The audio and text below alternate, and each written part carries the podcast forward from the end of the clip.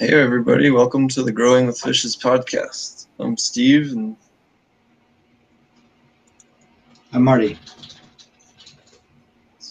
welcome and thanks for joining us. Um, this podcast. We're going to do this podcast to help spread um, aquaponic growing knowledge and just cannabis growing knowledge in general.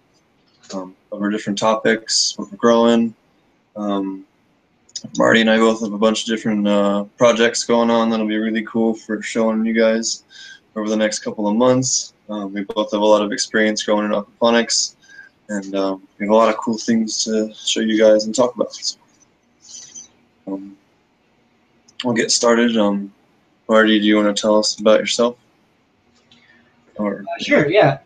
um, my name is Marty, and I've been growing aquaponics for probably about four years now. Um, started out with just making sort of like a little recycled system out of some storage totes that I had. I think I originally saw maybe a YouTube video, or I can't remember where I originally picked it up, um, and just uh, got fascinated with it, I guess.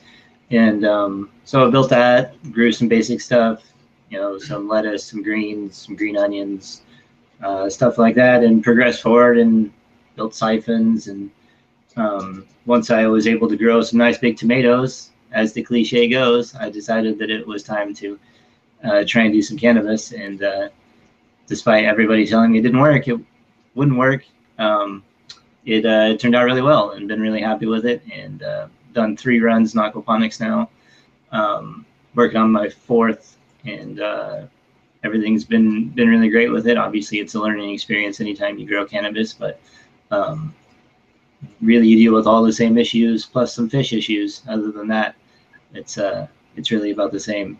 So um, that's kind of how I progressed forward in into uh, aquaponics, and uh, now I grow my medicine and my food in the same system at the same time, and um, it it's really a great way to lower the nitrogen in your system during flowering and then be able to eat the result of that. So everything from lettuce and spinach to green onions to kale to um, Swiss chard, all kinds of different things that you can grow without really affecting your cannabis in a negative way and actually affecting it in a positive way um, has definitely been a big thing for me. And and uh, I I try not to do any supplements either. That's one of the differences that you'll notice between Steve and I's grows is that um, pretty much the only thing that I add is homemade worm tea, and uh, that's that's really it. Uh, it's all made from fruit.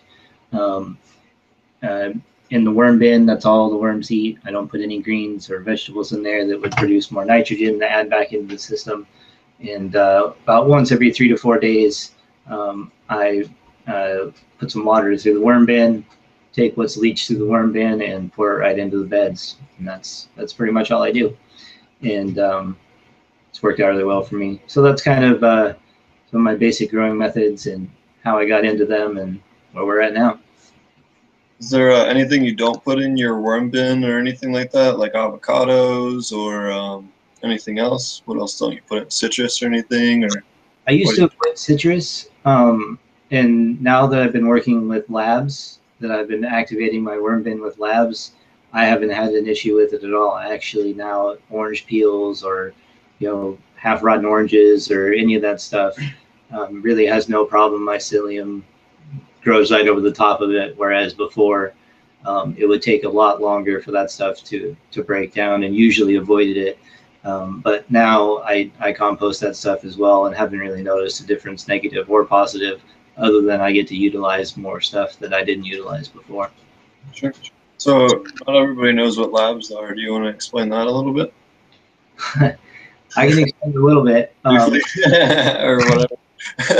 so lactobacillus uh, serum is basically the i'm sure there's five different ways to pronounce it and i'm sure i'll get slaughtered for slaughtering it but um, basically what it is is taking milk and allowing it to ferment and um, in growing a layer of bacteria between what would normally be the cheese layer as it curdles. Um, there's sort of this thin layer of um, oil-like substance that develops between the water down below when milk separates. You know, just like any any jug of milk does anywhere. and and that layer in between is really what you want. So you separate that stuff out. There's a whole process that you go through in order to do it, but basically that aggressive form of beneficial bacteria added into your worm bin is extremely beneficial to break stuff down and provide nutrients in the same way that um, that we get nitrogen. It just allows you um, to break down stuff much faster, more efficiently. And uh, I've really noticed a huge difference. I actually get tons of seed sprouts in my in my bin now. I get you know the like I said, citrus stuff gets broken down no problem. Um, and we've used it in uh, this last year in our um, outdoor soil garden as well. That's pretty much how we inoculated all of our beds um, about once a week with a with a good lab tea, and then fed them just fed um, raw nutrients. So we'll be um, keeping our soil alive and continuing that on. And I'm sure you've read about in the you know the PFA group and all that stuff about recycling our soil. People have been doing it up to ten times now. Yeah um, and it getting better instead of worse. And so that's really kind of the same idea I had with the worm bin was that, you know, it was a great way to put in the aquaponics system, not necessarily in the loop, but um, in the worm bin to help that stuff break down faster. And um, I definitely noticed that I can put more stuff into there and have it get broken down faster. So theoretically, it should be getting more stuff to the plants in, in each one also. Sure. Very cool. So I'd highly recommend uh, maybe we can put up some links or something after this. Yeah. Uh, in terms of where to go and how to make a basic lab mix. Yeah, if you have a good link, we can definitely put that in the description. Make sure people have a good uh, good link for that. Yeah, because it's definitely a lot more advanced than I just hacked it out. But yeah, that's the rough idea of it, and it's extremely beneficial. There's a ton of science behind it. I think I sent you one article that goes really in depth on it. And uh, so for all of you science nerds out there, it's uh, it's a great article, and we'll, I'll get that link over and we'll get it posted. Yeah, I know. There's one good link. I think it's called Microbe Organics. Mm-hmm. Uh, yeah, microbeorganics.com is a good one for learning about worm tea and compost tea. And then for the labs, um, I think you have a different one, a little more specific. Right. Right, and then the other article that I posted in the aquaponics group the other day is really good too, from the, um, oh, the. Institute. Um, you know, like you like you pointed out, it echoes a lot of the stuff that um, that a lot of growers have been saying for a long time. A lot of aquaponic growers have been saying for for a long time, but it was nice to see it come out in in such an organized and professional research paper. Um, yeah. It was it was really great read. Really enjoyed that. Very cool. Um, and thanks for bringing up the Facebook. Um, for those of you who don't know, we actually have a uh, aquaponic cannabis growing Facebook where we run and it's just all about mostly aquaponic cannabis growing. Once in a while, I'll post some fun cannabis related stuff on there too. It's funny and things. I think um, Marty had something I reposted earlier. It was about uh, spider mites, and that's why aliens haven't come back yet. So. That's right. We're in quarantine. yeah, we're under spider mite quarantine until they get rid of all the spider mites so they don't yeah. want to screw up their space weed. so. It's a valid theory, I think. Right. I wouldn't come back. All right, so I'm Steve. Um, I've been working in the cannabis industry now in one way or another for, I guess, six and a half years now, as long as I've been in Colorado. And before that, uh, had some experience in uh, various places um, growing as well. Um, I originally started off in the pet trade. I did pretty much since the age of 12 or 13, worked in a pet shop doing high-end freshwater, saltwater, brackish water, you name it. Then got really into terrariums and orchids, and actually that's when I got into aquaponics and growing things on a more hardcore scale, um, and growing a lot of really exotic plants. And then um, managed uh, a green nursery for a while, and then um, got an opportunity to come out to Colorado and grow for someone out here back when uh, the laws were a little bit different on that stuff, and uh, was growing that way for a while. And then when they changed up the way the that they get the supply here uh, for the dispensaries, they had to um, switch jobs and been working for the pet in uh, industry for a month or two again before working um, for a, uh, a grow out here and um, um not far, uh, just outside of Boulder County. And then um, started working for the uh, the aquaponics source and ended up um, heading up most of their R and D and their uh, whole cannabis development and um, all their their nutrient lab and all that stuff, and got a chance to do a lot of hardcore nutrient testing, specifically involving uh, flowering plants and cannabis and um, a bunch of other cool stuff uh, between the, the three different sites that I was running with them, as well as um, helping out at a co-op, um, being able to get some aquaponic nutrient data from them as well. So um, using all that, I've been able to uh, to learn a lot about the uh, exact, you know, um, nutrient ranges and stuff that you're looking for, and just trying to uh, bring a lot of the uh, aquaponic stuff more to the um, bring a lot more data to the table um, and make it closer to at least some of the data that's available for hydro or soil, um, because you know it's one of the reasons why a lot of people are intimidated. They don't really know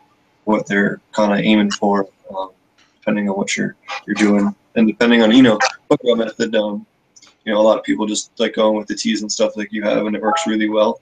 And then you have it, you know, have it dialed in, and then um, I try to handle it a little bit differently using uh, mineral salts and you know other organic stuff that is fish safe, um, and um, along with you know brewing tea and things like that. So, uh, and that's that's where I'm at. I'm currently uh, just started my own business called um, Potemponics, and um, I'll be down in Jamaica uh, in um, hopefully leaving in next weekend uh, to start off a, a project to build uh, two farms down there. Um, we have some government contracts, which uh, uh, will be really fun to show you guys once it's all uh, once it's all done. But um, every, everything looks like it's gonna. We have our initial licensing for Canada export to Canada from Jamaica. Um, so when all said and done, so it'll be all all good. but uh, yeah, so uh, not next episode, but the episode after that, depending on when we can shoot the next one. Um, we'll uh, I'll be in Jamaica, so it'll be a good time. And so, when did you start getting involved with dual root zone? Because obviously, that's one thing that oh, yeah. I've, I've so uh, looked at it, and I actually have a buddy that has here in Ashland, just south of me, that has uh, grown like a tomato plant that's given him like a thousand tomatoes off of it. It's been like, you know, extremely fruitful. Pardon the pun, but uh, yeah, it's it's been great. So why don't you talk about that a little bit? Sure. So um, I uh, originally learned from a gentleman who we'll talk about a little bit later, who owns a company called uh, Atria uh, Gardens, um, and uh, they've been. Um, he's been working for a long time with this method over in Serbia, and then when he came back to the U.S., um, called dual root zone planting, where you have the bottom half of your plant, uh, you have a pot that you put your plants in. The bottom half is hydroton. You use a layer of burlap or other root permeable material, and then put your soil on top, and then put it down uh, just far enough into your grow media or flood and drain tray to where the water doesn't touch the soil so that you're not getting water waking up. And then what happens is your bottom half of your root zone gets a nice flood and drain layer where it can breathe and get real good gas exchange. And then the top half, you can get, you know, a whole nice soil layer where you can have all those soil, terrestrial soil microbes or mycorrhizae. A lot of that stuff doesn't like to grow as well or at all in an aquatic environment, or it will grow very differently. Um, and you know, giving it the exact environment that it wants and allowing it to have an, a layer that you can continually feed um, or boost, um, not have to worry about introducing anything to the fish. Um, you know, you could make super concentrated worm tea or other things like that and not have to worry about, you know, uh, having an adjuster pH or um, having any negative impact on, you know, too much nitrogen or wh- whoever your your particular uh, formula is that you're using. Um, but you know, if you are well worried about it, uh, it's just a way of dosing your plants in an aquaponic system without having to, to worry about it uh, much at all. Uh, and the way that you do that is once you have your soil in your pot, you want to take a, a measuring cup, you're going to pour water in there and measure how much water you put in there. So for example, if I put 64 ounces in there um, of water into that soil layer and, and then it starts to drip out the bottom over the course of about five ten minutes, you know, be realistic about it. Um, mm-hmm. and then I know I can put at least 32 ounces of water in there from now on without oversaturating it, as long as I give it at least a week in the beginning to dry back out. But once that plant's cranking, it'll suck that thing dry three times a week, that, that soil layer. Um, but that soil layer is where you know you can really do a lot of tinkering, and you know you can have a really rich soil mix and do almost like a. If you do bigger containers, you can even do a no type system in a aquaponic setup, uh, no problem at all. Which I know that's a, a, way a lot of people are moving towards is maintaining those mycorrhizae networks and, and all that stuff. So, which I believe is what kind of what you were touching on a little bit earlier. Right, and so you know, it's really not that much different than having my worm bin set up and having it in there. Ultimately, you know, it's just that I'm diluting it a lot more when I add it in, essentially, is what it comes down to. And yeah. makes it so that I don't have to feed each plant individually, but it also makes it so that you can feed each plant individually with the dual sure. zone. So it's just a matter of, you know, delivery system at that point. And and where you, you know, obviously if you're like you're saying, if you want a large number of plants, then you know you're probably going to have to go a route where you can add um, you know more supplements at one time as opposed to so diluted and over time. And uh, you know you can always hook it up to a regular um, ring sprayer and put it on a timer and have it to where you can get it you know watered similar to a traditional soil plant for that soil layer without uh, having too much of an issue As long right. as you use the quicker timers. right. So in my garage, I actually have two different systems set up right now in two different fish tanks. One has catfish in it, and the other one still has the koi and goldfish. And um, and so in the catfish tank, I actually have the worm bin situated right over the top of it, and a separate small aquarium pump on a timer, so that um, like five minutes, uh, it pumps water up into there and lets it drain back through right back down into the tank. So I'm experimenting with just automating that process, um, and it, it's it's working really well. I also was able to, I, I think you saw the post I did where I compared the one that had worm tea in it and the one that oh, didn't yeah, yeah. in it. And so I left that one. I wanted to see how long before um, uh, I didn't get anything in flower, so it had that tea at all. And about two and a half weeks, three weeks in the flower, is really started to yellow up, and that's when I took that original picture and um, you can really see the difference because the the grow beds are right next to each other under the same light. Everything else is really the same, um, and so that, that was really the only difference. And then, you know, once it got really yellow, took the picture, added worm tea in. I think it's been maybe three days now, and it's already really starting to green back up. So it was a nice little experiment to see like that's really going to be about you know the max you're going to be able to go without some sort of uh, worm tea or additional supplement that you're going to be able to get to. And I think that's one of the walls that people hit previously. Um, and probably some of the negativity that we received around it was just people that hit that wall and didn't take that next step and say, okay, well, it turns yellow after three weeks. Now, while I pour in some worm tea, you know, I just think it's yeah. a natural progression.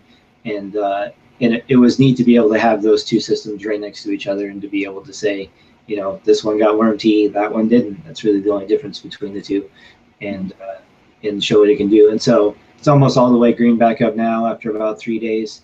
And uh, I expect between five to seven days they'll pretty much look identical again. So it's kind of a neat little project. Yeah, that's really it's cool that you posted all that and were able to do the side by side like that. Yeah, I like having my own experiments. I think that it's always good to learn hands on.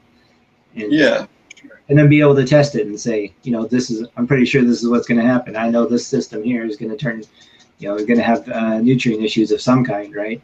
Um, obviously, I didn't know what was going to show first, but, um, you know, that iron deficiency, and, you know, popped out pretty quick, which doesn't surprise me at all. Um, but it does does give a pretty good indication, I think, that uh, um, adding that worm tea in obviously is making a huge difference and I did have a couple of people private message me that was saying it was basically a waste of time. So that was probably the the main reason why I said, okay, well let's test that theory out. You know what I mean? Right. Um, and obviously, I get private messages from a lot of people that say a lot of different things, but um, they were they were suggesting that everything was coming from the aquaponic system and that I didn't need to do the worm tea at all, and it was a waste of time.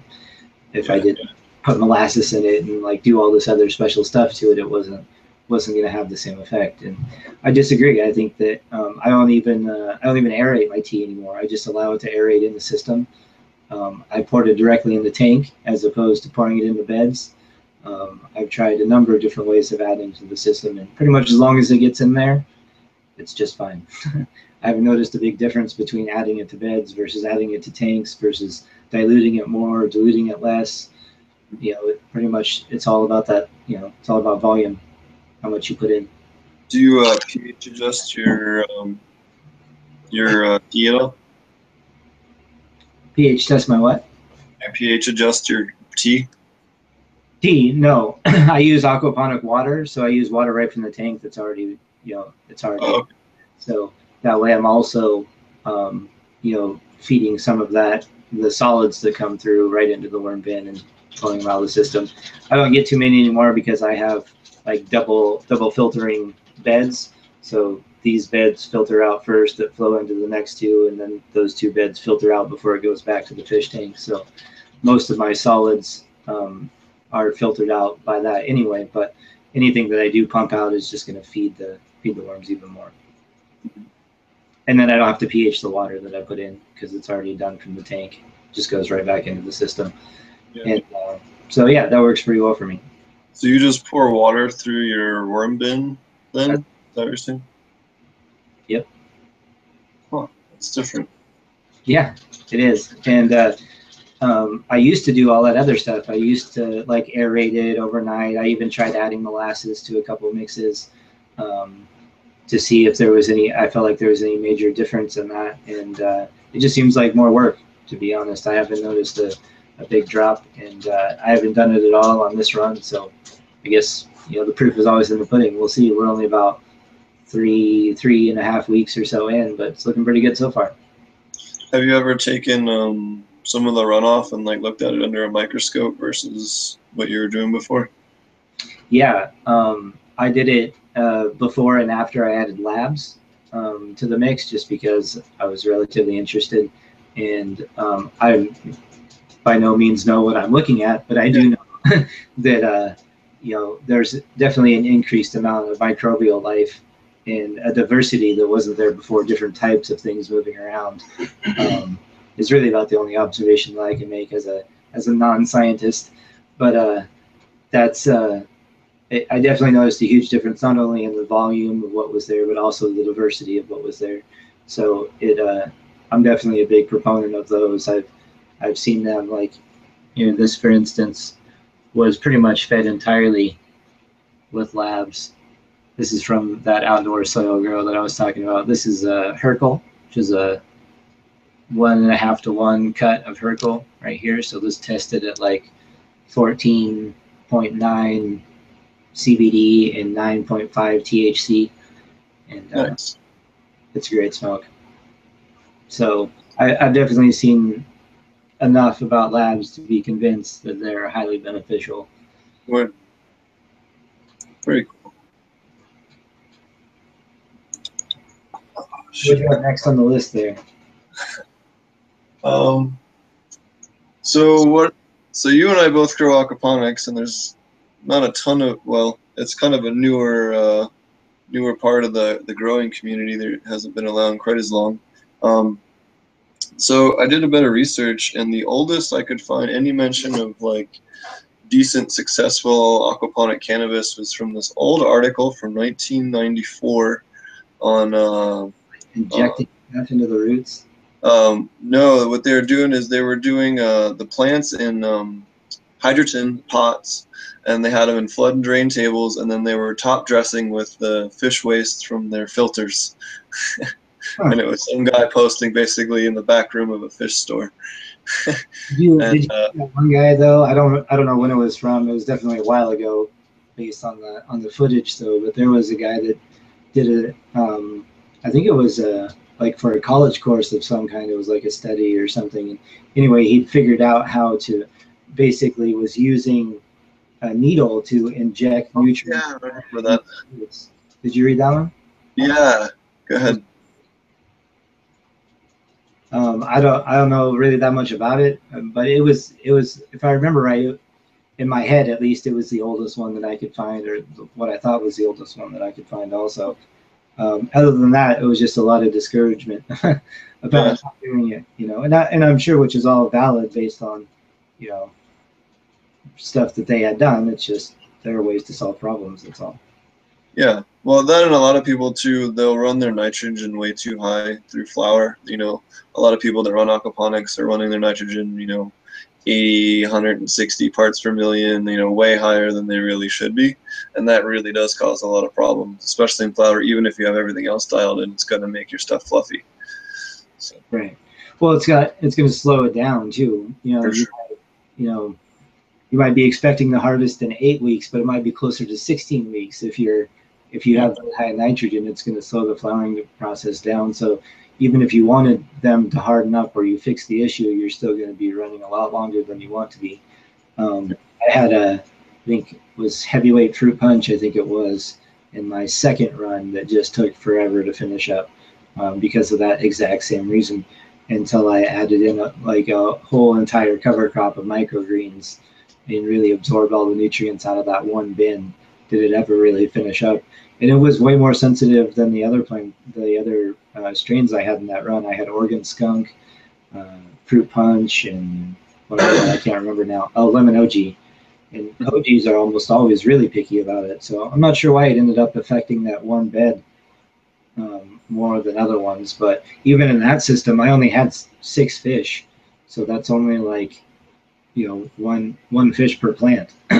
so that's a that's a really uh, good example of how little nitrogen you need during the flower cycle and sure. how it, you know if you're really stacking like you have tilapia or something like that or catfish even that um, you, you, know are definitely going to be producing a lot more um, waste i think that it's definitely easy for it to get away because when you're raising fish that you want to eat you're going to want to up the up the stocking levels so it just gets out of hand really quickly um, if you're not consuming it. And so that's why I switched over to doing so much uh, microgreens and lettuce and different stuff along with mine at the same time. And since then, I haven't really had an issue. So, um, you know, I'm a really big proponent of like, um, I know we've talked about this before, but you buy green onions at the store, they still have roots left on them. You can cut off the top and replant them and grow them back. And they're a great way to identify issues in your system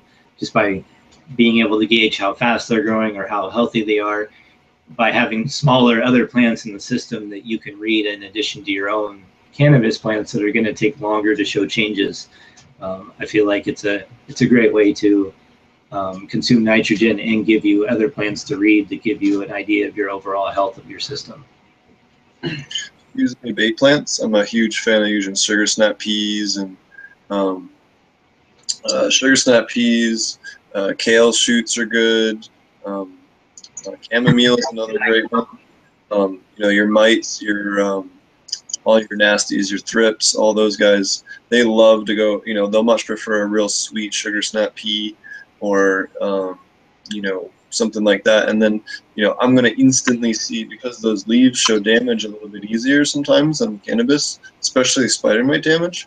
Right. Um, it's easier to tell, oh, hey, uh, in this corner of the room, they're starting to come in the greenhouse, or you know, this, that, or the other. Oh crap, I got them in there. But at least you got something that's more tasty to them. Um, cannabis is a lot of things in it that insects makes it harder for them to digest. So if you give them something else, like a, another bait plant, it, it really helps with them. Um, with that. And then I know if you're growing uh, on a bigger scale, especially if you're down in California or in the South or um, you know somewhere in the tropics, uh, a lot of people are starting to plant uh, or do plant neem trees uh, on the barrier of their grow as well, um, or other um, you know uh, citronella. Um, there's plenty of other insect repellent uh, plants that you can plant as a barrier around your garden, or even intermixed with your garden to help again discourage. Right, or encourage them to go to a certain place where you can treat them. I found that like peppermint, for instance, is great for that too. It's a great bait, bait plant because like white flies and aphids and all kinds of different uh, bugs are, are, attracted to that way more than anything else. So as soon as they get in there, gives you a place to identify them and treat them right there. You know, if you treat them there, then you know, you're going to take out most of them. And I use ladybugs and predator mites as long as my humidity is at a you know realistic level to keep them around. I'm a big proponent of those, um, and they work fantastic. And then as far as microgreens go, um, I really enjoy the pea greens, like you were talking about. We the whole family loves to eat them. They grow extremely fast. Uh, the seeds are easy to sprout. Um, so that's definitely you just got to make sure they don't get out of control and start climbing your plants because that, that, definitely can be an issue. Um, I, although I thought about doing some low stress training with pea plants, I thought that might be an interesting avenue to, go about how it work out. But I think it'd be interesting one way or another. But um, I do love those.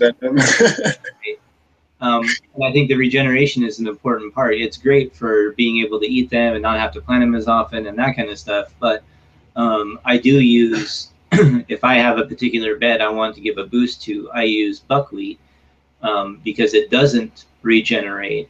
So as soon as you you cut it, all those roots then become food for the worms that are in the bed, and provide that extra boost that um, to do that. But also be careful doing that in nitrogen, or I'm sorry, doing that in flour because it will boost nitrogen when you do that. Also, those roots when they start eating them, it's gonna your nitrogen levels are gonna go up.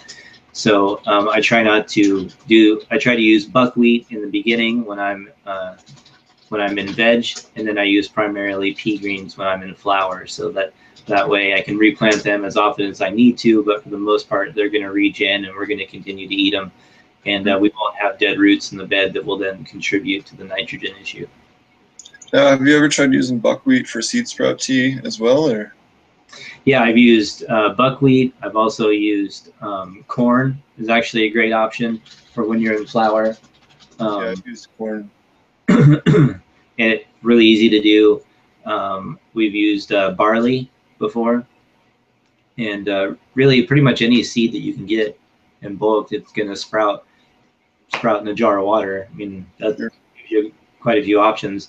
Uh, we try to avoid like the barley and stuff. Um, you know, again, when you're in flower, because that's going to be mostly nitrogen. But the corn is great because it gives you such a rounded amount of nutrients. You do get nitrogen also, but not nearly as much as like a, a barley or a. Um, I can't even think of the other one we used right now, but. This makes good chicken feed when it's done sprout. yeah, sprouted chicken feed. That's right. Um, the uh, I'm a huge fan of mint as a as a pest or a, uh, an attractant plant too, just because it grows so easy. You can take you just rip a chunk off and stick it in the grow bed anywhere you want, and it all it'll just root on its own. The other one that I like that works really well like that is watercress. Watercress, if it's near moisture, it'll keep growing. It gets you can't kill this stuff. It's almost like mint. Um, yeah, also I mean, great on sandwiches. I had it like completely take over beds, you know, just like oh, yeah. left unchecked. Uh, like um, what I, I do have mint in in my uh, beds right now, but um, I actually pull up and prune all the different roots that come out the side so that it allows it to spread. So I'll just pull it right up out of the bed and sort of prune the roots and so that way it doesn't take over everything. Otherwise it'll just, it'll be everywhere in no time. I had a, a NFT system outside a couple of years ago. Um, I think there's a video on my YouTube about it still, but anyway, it was in that NFT system, and I had it was literally when I pulled that thing out at the end of the year. I think the roots were something like six feet one direction and five feet in the other direction, and it had just I mean it was growing inside the pipe like when you pull out the net pots you would see like peppermint like growing inside and started like shooting up through other holes in the NFT system. It just went went crazy. So that's when I realized that in order to keep it from spreading like that, if you pull it up out, you can see the I don't know what kind of roots they are, but they're they're a thicker, hardier root that it starts growing out to the side and spreading out in that way. So I clip all those and prune them back, and it's much more easier to manage that way. Yeah. So what what actually happens? Um, that so those thicker, fatter roots or tap roots, the uh, plants produce three different types of root structures, and um, that's actually a really good point. So um, what you can do is uh, when you're trimming those, um, what happens is most of the plant's root inhibitor um, hormone is produced in the tips of those tap roots. So when you trim them off, suddenly the plant doesn't have that inhibitor to slow it down and force it to go straight down and seek iron and water. You're going to provide it with iron and water. It doesn't need to like reach as deep as it can get and try and find, you know, just find a source of water because you're going to take care of it.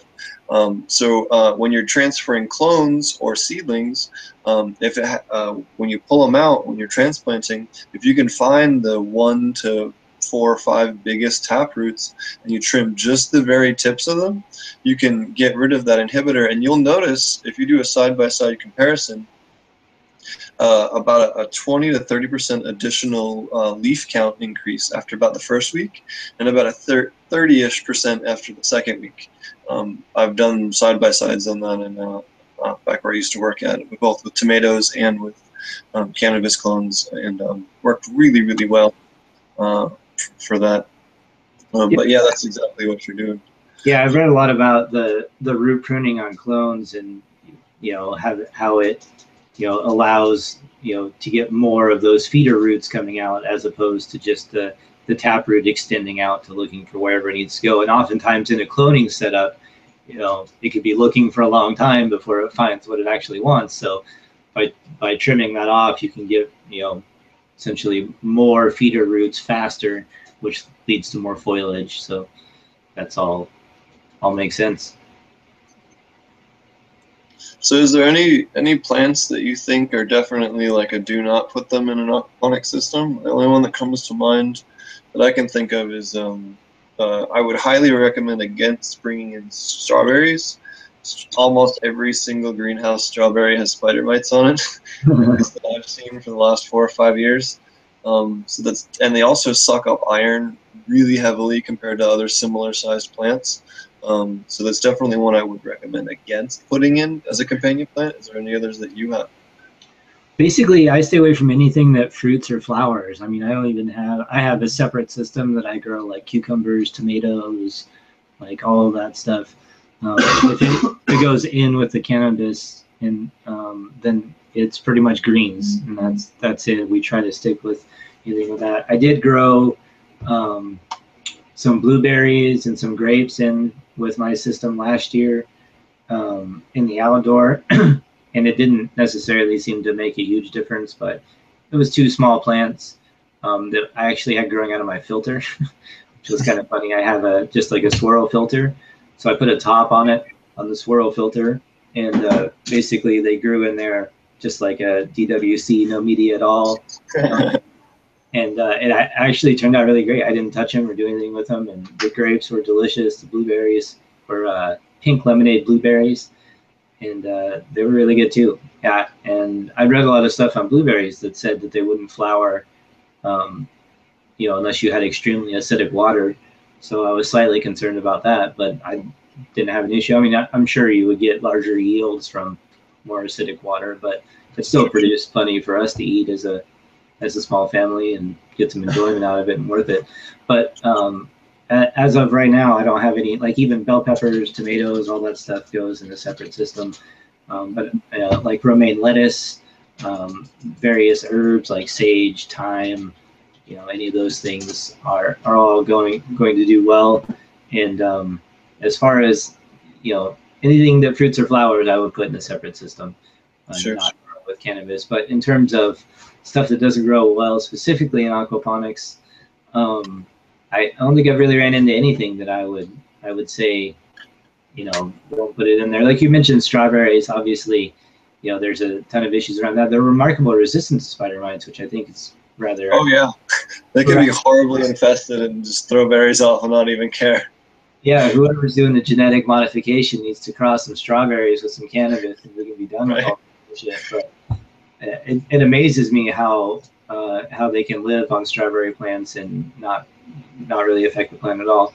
Um, so obviously anything you bring into your room, strawberries, anything, whatever it is, quarantine it wherever you get it from. I don't care if you get it from Lowe's or you get it from your buddy who's a super awesome gardener and whatever else. Like, um, if you want to avoid the same situation that every other grower has ran into, um, just set up a quarantine and uh, spend about you know three to five days making sure that everything's really clean. Spray them down with your essential oil mixes and all that kind of stuff, whether it's clones or starts or whatever it is. And um, for the most part, nowadays, I, I, pretty much just throw seeds in and wait for them to sprout. I don't get that many starts. I don't mess with any of that stuff because anything that you transplant out of soil, you know, is going to be traumatized.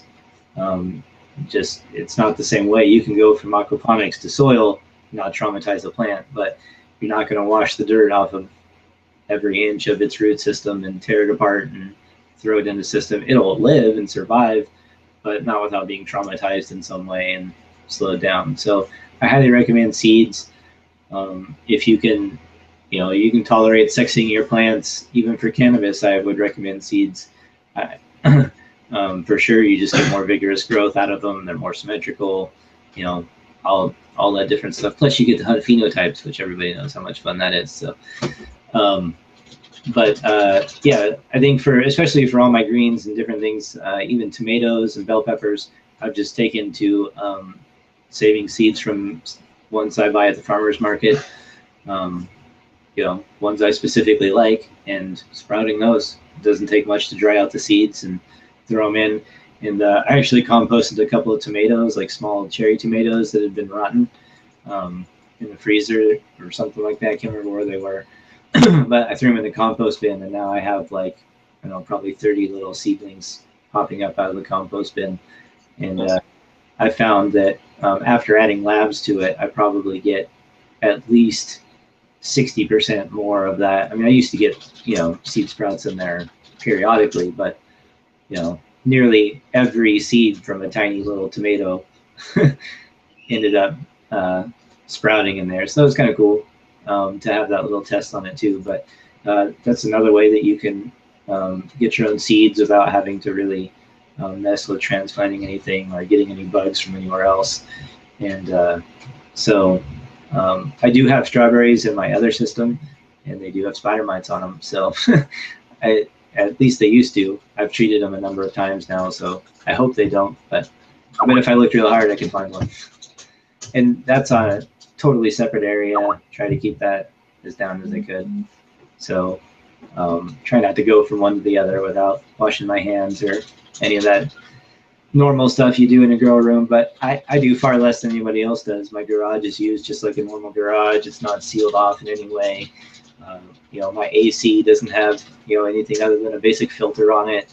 Um, you know, I have good airflow. I spray three times a day or every three days with uh, um, the spray that we talked about with essential oils, garlic, oregano, rosemary, peppermint, thyme, you know, basically kind of whatever. Lemongrass is probably, you know, I think you mentioned kapow um, before.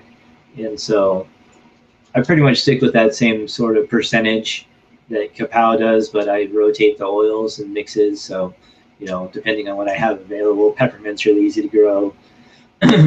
Um, I've even done lavender oil. I don't know if you've worked with that before, but um, I've had good success with all of them. And then I just rotate them, so I'm not always doing the same one. And uh, um, in between there, you know, I release, especially right when flower starts, I release ladybugs and predator mites because um, I, you know, you know, obviously you stop spraying oils once you get heavy into flower, or else it's just going to get absorbed into your bud and then your extractor is going to yell at you because extracted two ounces of neem oil out of your plants. Yeah. This is a shitload of his time. Yeah, good so don't do that. Extractors don't like that stuff. Don't spray oil. Anything that has oil in it. Um, and uh, so I definitely um, am a big proponent of insects at that point throughout flower. And then there's um, you know a diluted alcohol mix that you can use as well that evaporates off quickly or just soap and water if you have like spot stuff that you need to clean up none of that stuff is gonna and don't use soap that has oil in it i know that seems like kind of a silly thing to say but even like dr bronner's soap has peppermint oil in it so again if oil's in the soap and you spray the soap on the plants then it's going to absorb into the bud and then they're going to extract it and you're going to get yelled at again so don't do that um, just to account for if you use Bronner soap or a different type of organic soap that has oils mixed into it. Like I think uh, Bronner's has peppermint, and maybe lavender. I can't remember now. I think there's two of them in the in just the classic one. Yeah. but anyway, you can account for that in your mix. I usually go like somewhere around 20 milliliters per gallon of total oil, regardless of how you mix it together. So if you do five, five, and five, and five, or you do 10 and five and five, or however you mix it up. Um, uh, and then usually about maybe a quarter cup of soap uh, per gallon of water. And that's pretty much the same same kind of mix that uh, Kapow is, except for it's primarily lemongrass oil, I think, right? Lemongrass and Castor oil. castor. That's right. So You, I, you can anesthetize your fish with castor oil. If you put too much kapow in your system, you'll put your fish to sleep. They won't kill them, but it'll it'll anesthetize them. I wish I'd have known that before when I first got my catfish in. They wouldn't stop fighting. Like just probably like a week straight was just like you go out in there and you just hear them going at it, like smacking the side of the tank and each other, and just they were not happy about their move. So I like would put them to sleep and like you guys calm down. You put like a, a drop of clove. but Back in the day, I don't know if they still do this anymore, but used to be able to used to have like puffer fish or trigger fish or other big saltwater fish and stuff like that, and they get um their teeth would get too big, um so you'd have to wear them down, and um we would anesthetize them with clove oil, and you can basically knock them out and put a little tube in their mouth to run water over their gills, and then you can work on them if you have to. um, We had to work on a couple of expensive groupers in koi that way, where you know the koi had something that had to get cut out of it or cut off of it, or it got impacted or whatever. it's an old, old trick for it. So I would have knocked him out. I got tired of hearing him fighting, so that's, that's good. Next time they get rowdy, I'll call them. drop, drop the temperature a little bit. That'll slow him down a little bit too. Yeah, so you were, talk- you were talking about extractors. Um, you're in you're in Oregon, so um, you guys are having quite the quite the debacle with your extraction laws at the moment. They had, what was it March first? They banned all or removed the sale of all uh, concentrates or extracts from the, the market. I forget. there's a number of complications, but yes, that's that's mostly it. Now, they can dispensaries can sell whatever they already have on hand, so it's not that you can't buy. They can't produce anymore. You the dispensary can't buy anymore from anybody who's not licensed, Mhm. and nobody has any licenses. Yeah, this, the licenses is April first, right? well, it is now. It was supposed to have already been done. Oh, sh- I didn't know that. So there's this period where you know, like there's been people that have applied for rec licenses for and for um, extractor licenses for a long time. It's been open to apply for, and the schedule showed them handing out licenses before this restriction came up. So the way they planned it is not the way they well, at least the way they said they planned it is not the way that it happened. They, people were supposed to have licenses by now, and that nobody has any. There's been none issued, zero at all. So right now, there's nobody legally making or, oil in Oregon. If you're making oil today, as of today, doesn't matter who you are, or how professional you are, or how much equipment you have, or how much anything, uh, you're you're illegal. There's not one one legal one. It's a Class B felony right now in Oregon. Right. And so there's a, you know, obviously a healthy number of extractors. You know, there's a huge demand already. So I guess it kind of depends on who you talk to, whether you think, um, you know, it's a legitimate fuck up or if it's, you know, basically a conspiracy to create a demand in a market that didn't really have a demand. A lot of people feel like that the, um, the dispensaries were well stocked by the medical people that were already producing oil and didn't really leave any room in the market for new recreational stuff uh, producers coming in. So by shutting down, literally shutting down every one of them, now they have complete control over who does get uh, any sort of demand on the market, who can legally make oil and sell it to dispensaries.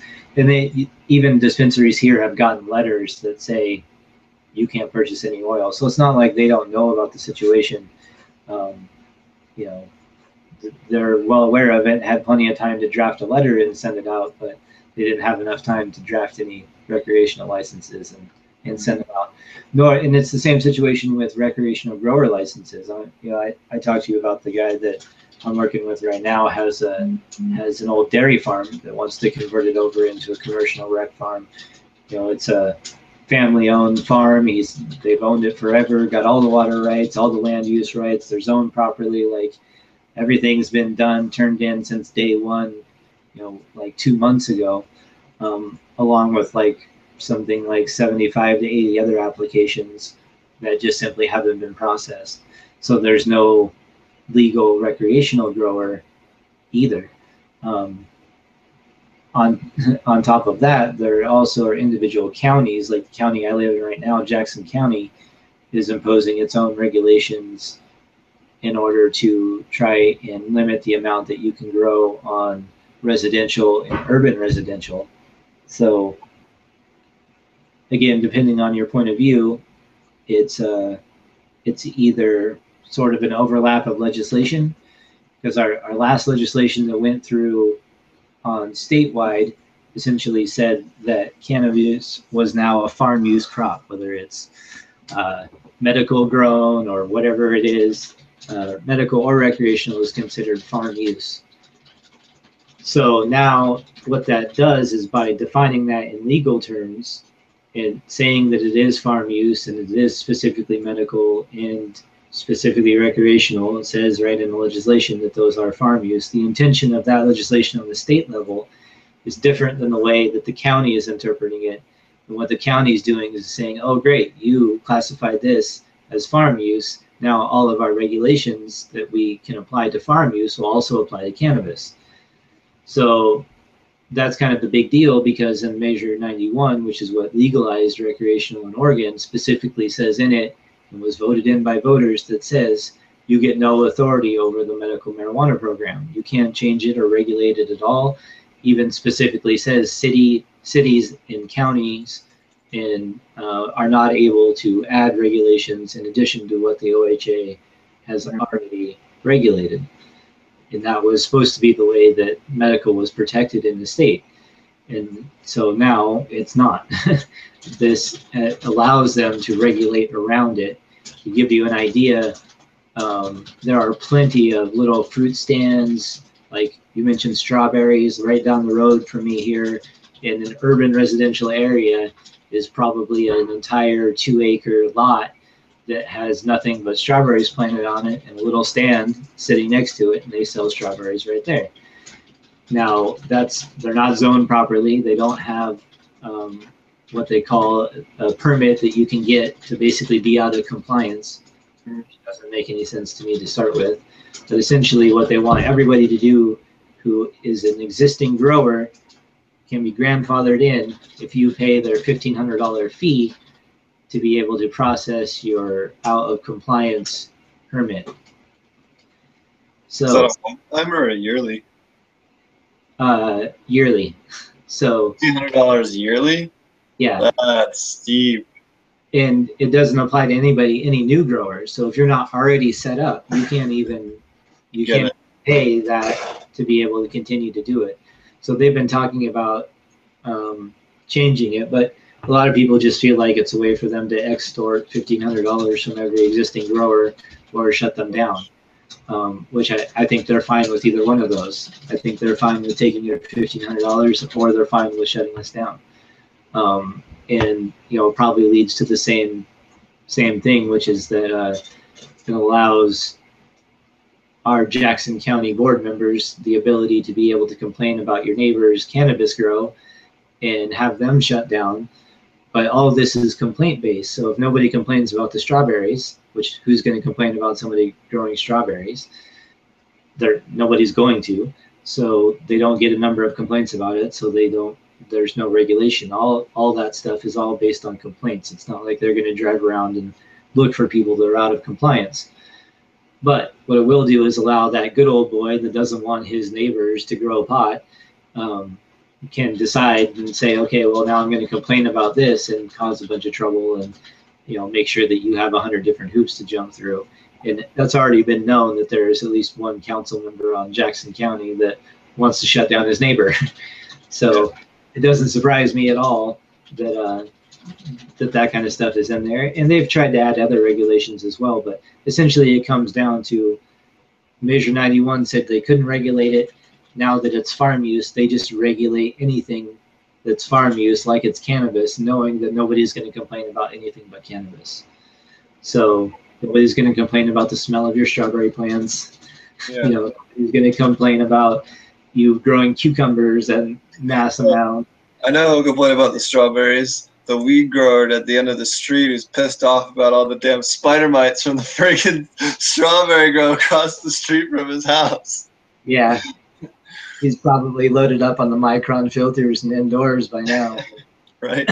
But the the point is is that they know that whatever regulations they're putting on it is going to have nothing to do with strawberries or zucchini or any of those other things that everybody knows are full well being produced and sold right there on the spot.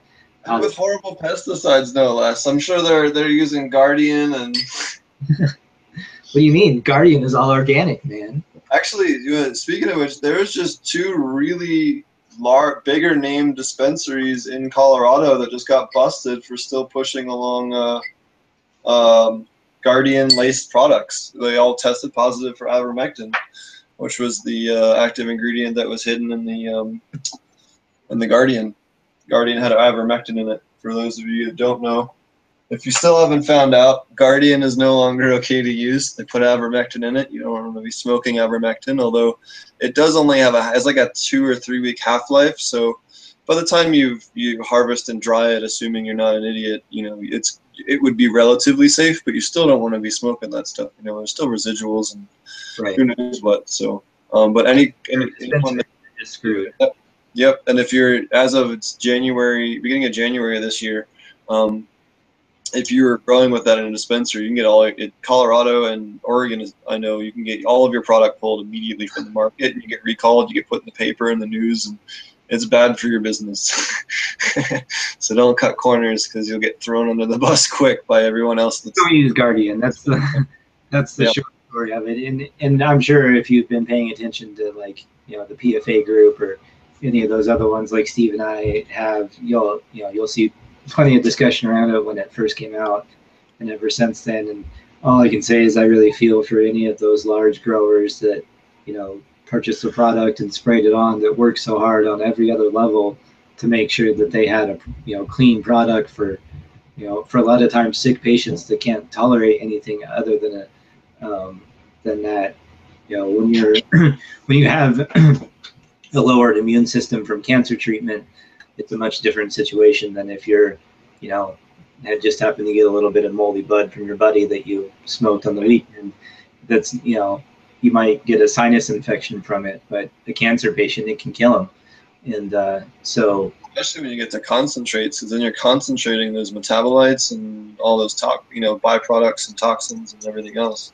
right and those Well, And again, a a lot of those people work really hard to keep that medicine clean. So to have Sure. that, have that like be something completely out of your control that allows you to have to pull all that stuff, and I just can't even imagine being somebody in that kind of position. You know, it just it's got to be heartbreaking.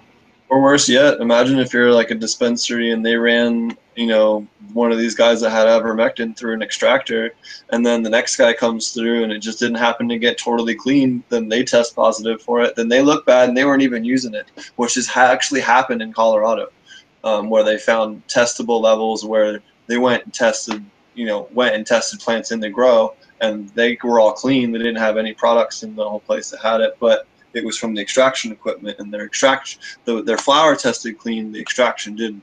Um, so that's you know that could have just been lazy extraction. You know, I, I don't know all the details on it, but that has happened, or someone got would you know at least temporarily had their stuff um, suspended, and they'll hold your stuff for 120 days in Colorado before they'll release it again for sale, depending on what the active ingredient is. But the Guardian stuff is 120 days. I don't know if you caught this conversation too in the um, in the PFA group about um, probiotics showing up on some testing for Oh like, yeah, yeah.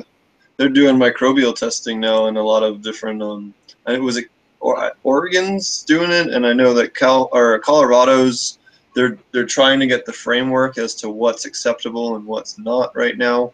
I know Oregon's doing it. I think California is also. I know I, I read about there's a, a group in, in Humboldt or some uh, some group at a Humboldt that's doing some kind of big um, uh, wider microbe research project trying to identify you know what any particular ones that are unknown. Um, I think I know they're also doing a lot of work with viruses as well. Well, I think that the um, like the main issue is having them showing up, having probiotics showing up on like mold and mildew. Oh, for sure. They're they're testing for strictly living organisms, and so it's uh, it's become an issue with certain labs that in their method of testing where you might have completely clean medicine, but it comes back with uh, because they put all of them on the same scale, it comes back as having readings for mold, mildew, pesticide, and or living organisms.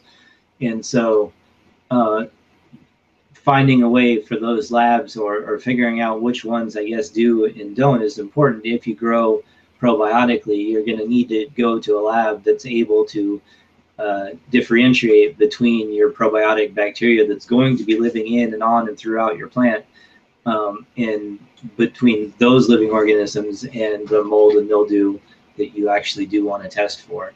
Because uh, in Oregon, I don't know how it is in Colorado, but in Oregon, you know, I think we have a 10,000 particle limit. Um, and uh, I know some people that have had tests come back on their probiotic stuff that has at least been close to above. And um, it can be a tough thing for a dispensary to understand if they're not familiar with probiotics. So if you do grow some stuff probiotically in an aquaponic system and soil and any, any way that you're growing probiotically, make sure that you, if you get a test back that shows that it's high on mold or mildew, you know, don't necessarily trust it. Also, you might want to look into a lab that, a different lab that's able to differentiate better. And I haven't even myself been able to find out um, why the one particular lab that we're able to use, how specifically they identify it. So when I find out more information, I'll, I'll try to pass it along. But just know that you can um, get a test back that, that shows you might have mold or mildew on your stuff when really you don't you don't have anything at all other than just beneficial bacteria. I know when we did our lab testing, the only time we ever flirted anything close to those upper levels is when we were foliar spraying pretty heavily with like uh, worm teas or compost teas, just mm-hmm. because you don't always have 100% control of what you're you know which one dominates that particular brew. Um, depending on what you know, you do always do your best, but and it's not to say that there was any bad microbes that came up. You know, they were all fine for you know E. coli and, and all the rest.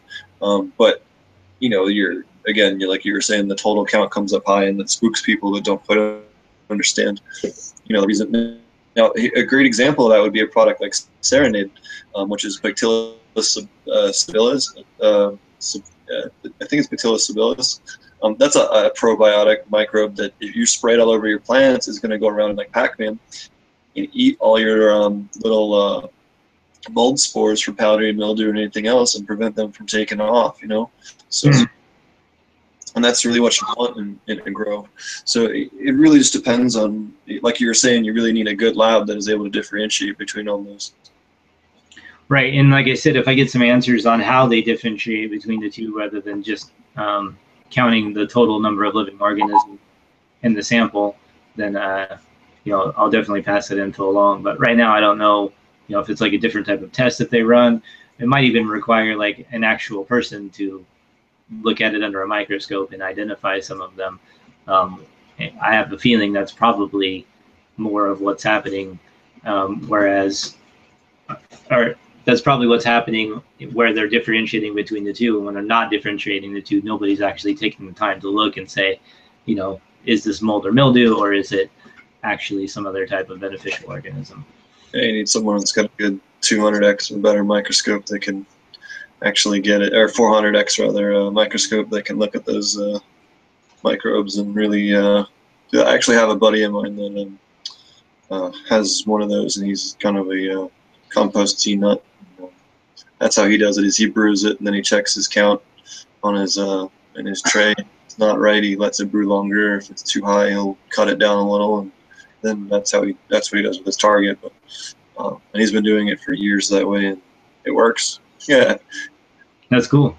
Actually, that brings up another thing when you were talking about um, the the teas. I found that when we were brewing our teas for outdoors um, to go into the soil garden, um, I used uh, filter paper out of my filter in the aquaponic system on a regular basis to essentially add ready-made bacteria into our you know the general tea mix that you'd already have and found that it was it would start foaming and producing much faster in an aerated tea um, or even in the the labs mix you would start to see the natural aeration over and over. So i think that uh, um, that's definitely a good thing if you're going to look into start brewing teas um, especially the labs and different things like that if you want to use labs to break down ssts or you know whatever it is that you're doing. Um, if you have filter paper in your system anywhere, a filter of any kind, or even some media, you know, you can always toss that in there as a quick inoculant and really kick your teas off pretty fast. Works well. Um, yeah, so uh, one of the other um, microbes I've actually found lately, um, there's this product, got a, managed to pick some up at Indo Expo. Um, it's called Mammoth P.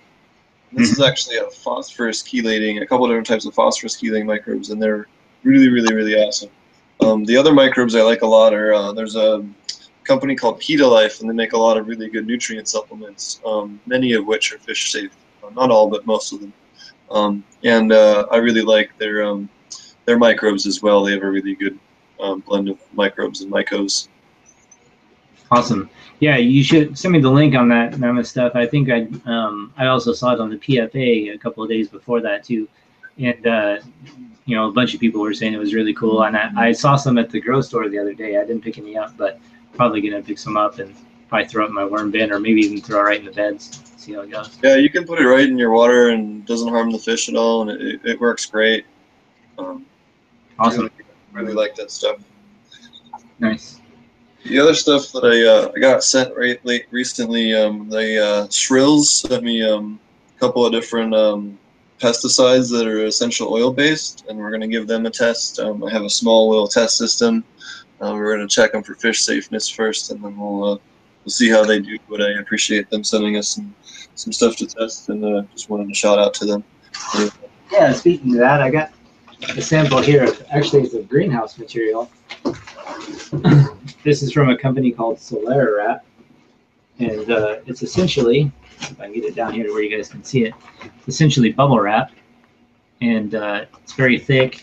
Each one of these bubbles is an individual insulation pocket, and then it just has these channels that it slides into, so you can tack this channel up anywhere on your greenhouse or hoop house or whatever you have, and uh, stretch it over the top or make walls out of it, and you can tack right through the middle. There's a large section here that you can either screw through the middle or nail through the middle, um, or even uh, just set up hooks for it so that you can then roll it up the way it is now. So they're actually going to send me an entire greenhouse with this material so that I can document it on the YouTube channel and uh, hopefully get them some some attention around that. It's extremely tough. You know, it's rated for three feet of snow load and 140 mile per hour winds. So it's uh, um, I mentioned this to you before too. Here in Jackson County, we have specific regulations that you have to meet if you want to have a grow, uh, or excuse me, a greenhouse over 500 square feet. It has to be permitted, and part of that permit process, you have to use your greenhouse has to be able to withstand. I think it's two feet snow load and 120 mile per hour winds. And this is one of the few materials that I found to be able to do that. Now, my greenhouse is not that big. Um, it's about 10 feet by 40 feet, and I have two of those. So we're going to do comparison grows. Uh, one's going to be covered in six mil plastic, and the other one's going to be covered in a Solera wrap. And uh, so you look for that on the YouTube channel as well. Um, you can kind of check out and see how that goes. Uh, these are just the samples they sent me to measure on my greenhouse, and uh, they're shipping out the entire roll. They'll be big, long, 40 foot sheets uh, that will essentially just slide into those uh, rails that I put onto the greenhouse frame. So um, that was definitely definitely cool of them, and uh, really excited to kind of see how that stuff works out. It has a lot of really good numbers on it for light diffusion. It's still up like somewhere around like 80% transparency, so that's relatively high. Um, for those of you researching greenhouse materials, definitely check them out. And uh, I can't say much about how they work yet because I, I don't know, but it definitely looks good and uh, appreciate them uh, sending out the sample and um, supporting us. So thanks to them. Very cool. The only other uh, company that I wanted to plug real quick is um, uh, this is a product I'm using at the moment for my nutrient needs for supplementing uh, the soil layer. Um, it's a, uh, basically a specifically dual root zoned um, product made by the gentleman I was telling you about earlier, Vlad Jovanovic. Mm-hmm. Um, and he owns a company called Atria Aqua Gardens, um, atriaaquagardens.com, and I just wanted to plug him. Um, right now, he gave me a whole uh, a whole full run to do um, to test with his new formula. Um, so I just wanted to plug him, um, thank him for that. Awesome. Um, so uh, did you see uh, the Cannabis Cup got moved out of Colorado uh, after having 80 million? I think yeah. it a couple weeks ago, and uh, yeah. it doesn't surprise me. I guess in a way, you know, it, Colorado's ruining such a, a good opportunity to uh, to make so much money. I mean, they have all these different beer festivals. They have the X Games and all this other stuff. We can't, you know, where people are actively trying to kill themselves. Why can't we? Why can't we have a, a cannabis festival? You know, just doesn't make sense. Yeah, it doesn't make sense at all. And um, I mean, unless you, you know, are obviously more opposed to cannabis than you are in favor of money right? that's, that's really what it comes down to. There's no especially when the especially when our governor owns a bunch of breweries. Like he's a bunch of a hu- hugely invests in the the uh, industry. I think he owns a brewery or or a tap room or something. And it's like, well, yeah, it's direct competition with you. That's why you're being a jackass about it. But they they got to. It was originally supposed to be a five day event in Denver. Then they got bumped down to a three day event in Pueblo, and then now it's out in California, and they just gave up entirely. And then um, there is a thing called the Colorado Cup that's going on. Um, I don't know who's putting it on, but there is going to be a small public event. And then there's for anyone that's coming out to Colorado that came was coming out for the cup, um, you can always go to Civic Center Park, which is pretty much the capital of, of it is the capital down in Denver. Um, and they have a huge 420 party where you can pull a couple ounces out of your pocket and no one's gonna you know they're checking you for weapons. And as long as you don't have a gun on you um, you're good to go. But you can have a huge blunt you can have a you know a bong whatever doesn't matter. Yeah i think that they're i just can't believe the amount of money that they're willing to throw away i know. for some like ridiculous principle that their grandpa taught them 30 years ago you know like i just it, it it baffles me, especially when like a lot of them are going to be conservatives, right? Um, and what what do they preach all the time? They want deregulation. They want the government to not be involved. They want them to be smaller, and not bigger, and regulate less. Oh, unless it comes to cannabis, then I want you to put every fucking regulation that you could ever think of and every loophole in front of them and make sure that you smack them the fuck around at the same time because because really just their own attitude about it. So it amazes me how how fast so many of them, so many conservatives, just completely turn into like now you're all of a sudden in favor of regulation and government handling it and like how you know it just doesn't make any sense. I mean, it does make sense to me. It just makes me sad, I guess. Ultimately, is what it comes down to. Like people that are, are so stuck in a lie that's so old. Um, you know, maybe we're conditioned that way to a certain extent um, to believe a lot of those have been around for a long time. But uh, I, I definitely think they need to get over it and realize that you know so many things that they complain about will be fixed by just dropping their shitty attitudes. You know, like the I've seen in my own hometown in Northern California the same same sort of attitude. You know, like growers come in big and you know it's been a lot of like Mexican cartels and like all these different uh, people that aren't come in. A lot of times they're like tweakers that trim and you know different things like that that really do kind of give the industry a bad name. But the reason that part of the industry exists is because it's illegal. If yep. if you had the ability for your brother or your sister or your niece or whoever it is that needs a job to be able to go and harvest a product and take care of it and get paid a decent wage for providing a product that's going to be sold locally. And um, there's really no reason why the reason that the people are there that you don't want there is because you won't let the people that are there do it a legally b without an extreme amount of guilt judgment and really just unnecessary attitude towards them.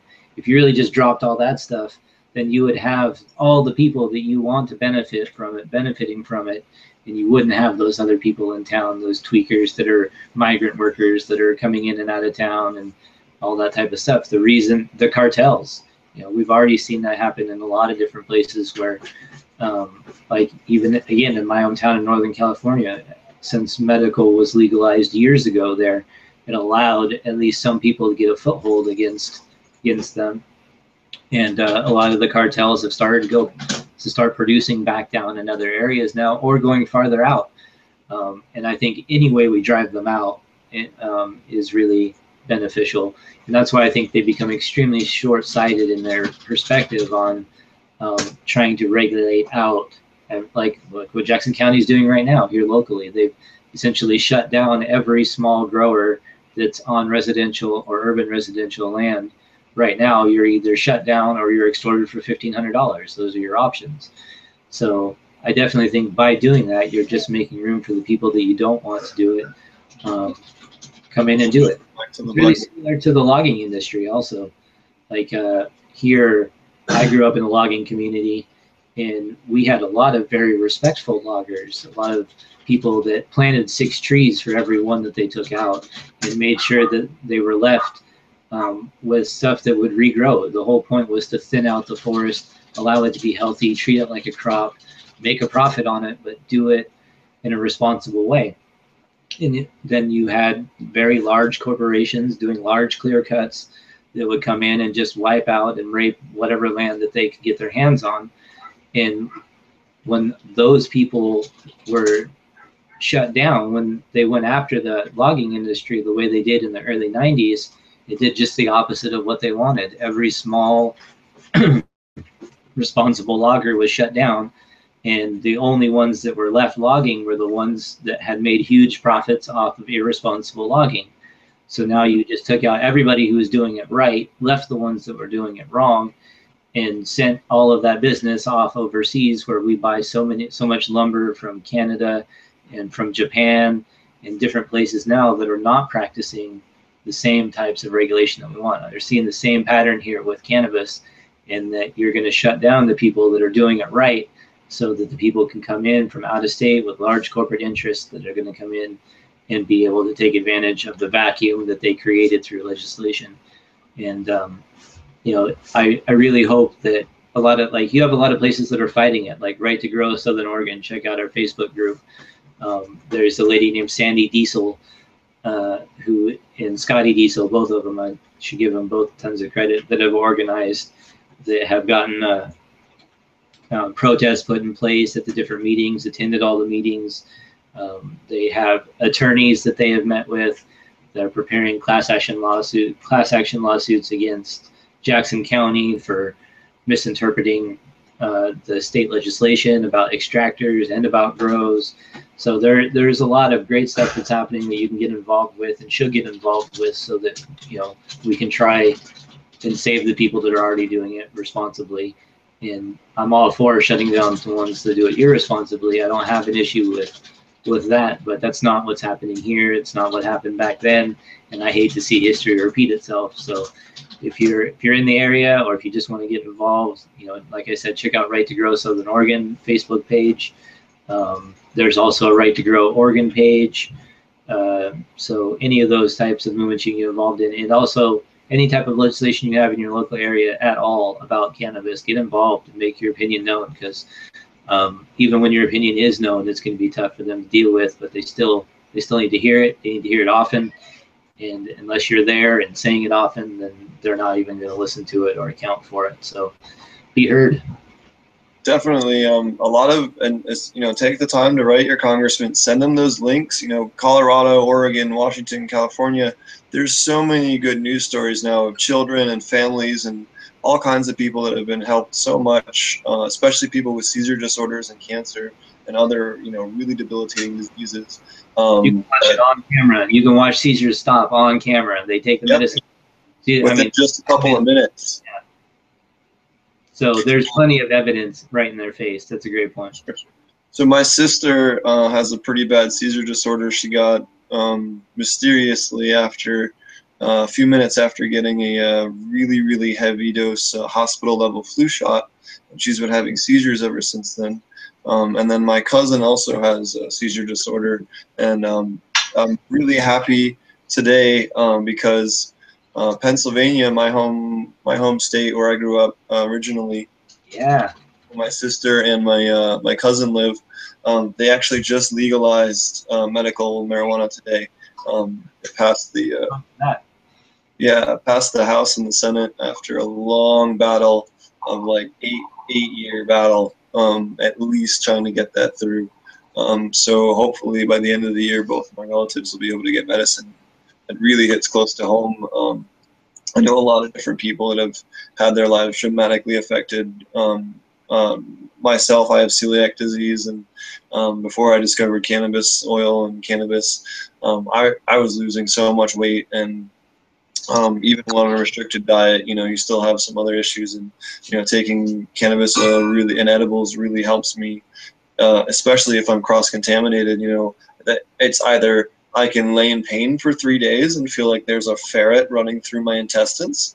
Right. Or I can take a bunch of oil and a couple of edibles and you know maybe a day i'm going to be in discomfort but the severity and the impact on my health my ability to get back to work and all that stuff is just so much helped by it right and it's you know there's so many different applications to that that you know you know for me personally I started out with medical because the um, I was in a motorcycle accident when I was a teenager, and my shoulder's been messed up pretty much ever since.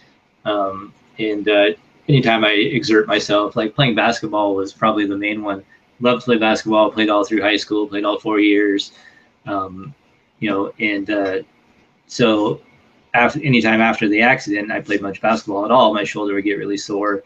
I get um, has nerve damage in it, so it get sort of tingly down the side, um, all the way down my arm, and uh, would really hurt at night trying to sleep. And so one of my old hippie buddies from down in Eureka one time happened to, and this was long before I was probably, this is probably uh, 14 years ago, something like that.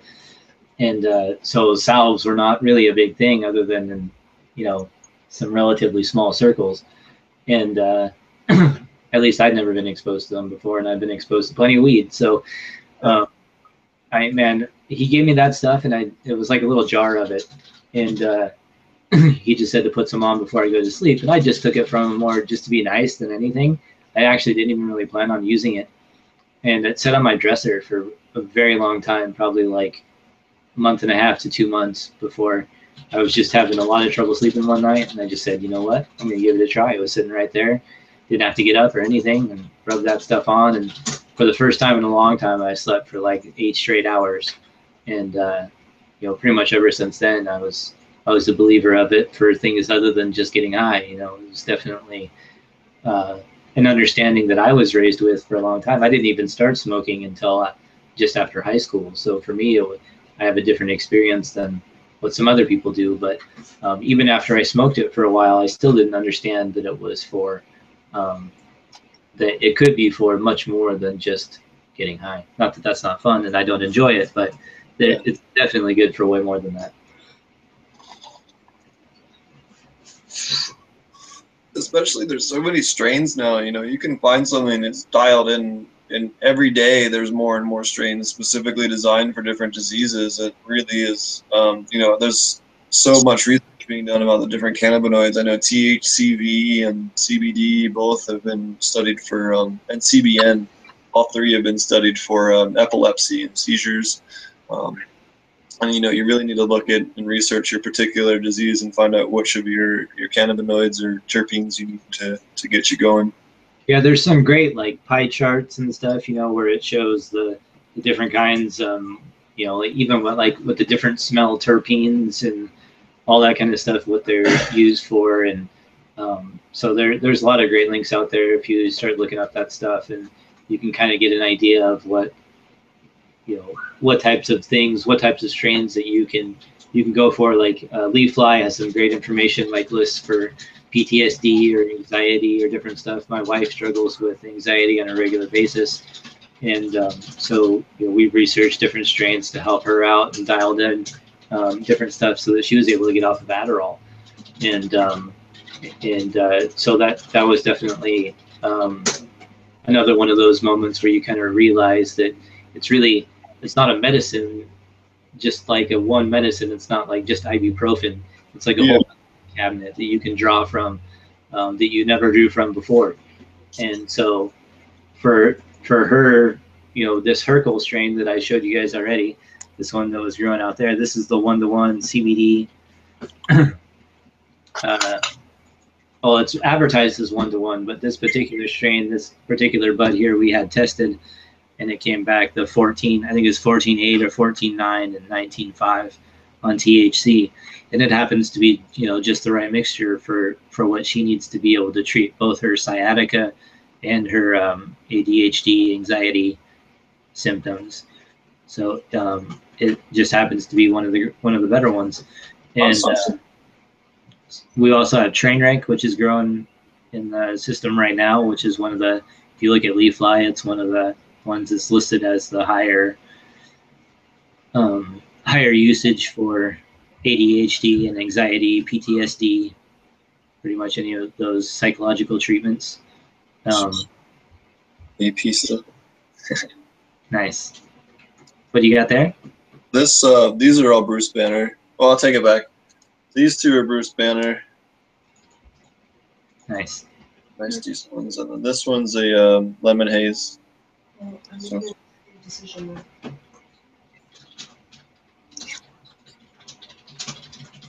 Nice.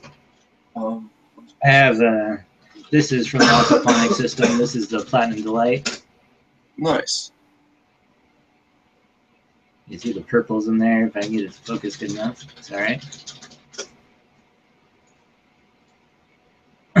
and uh, you know, it's just a high THC. It's uh, platinum cookies crossed with blue power, and uh, it's a great tasting strain. It's extremely fruity. Um, almost tastes like grape Kool Aid. I guess the best thing, it's really sweet smelling like that. It's kind of like when you were a kid and you make Kool Aid by yourself, and there's like that layer of sugar at the bottom. Like that's how syrupy it smells. It's very sweet, very like. And then let's see, we had uh,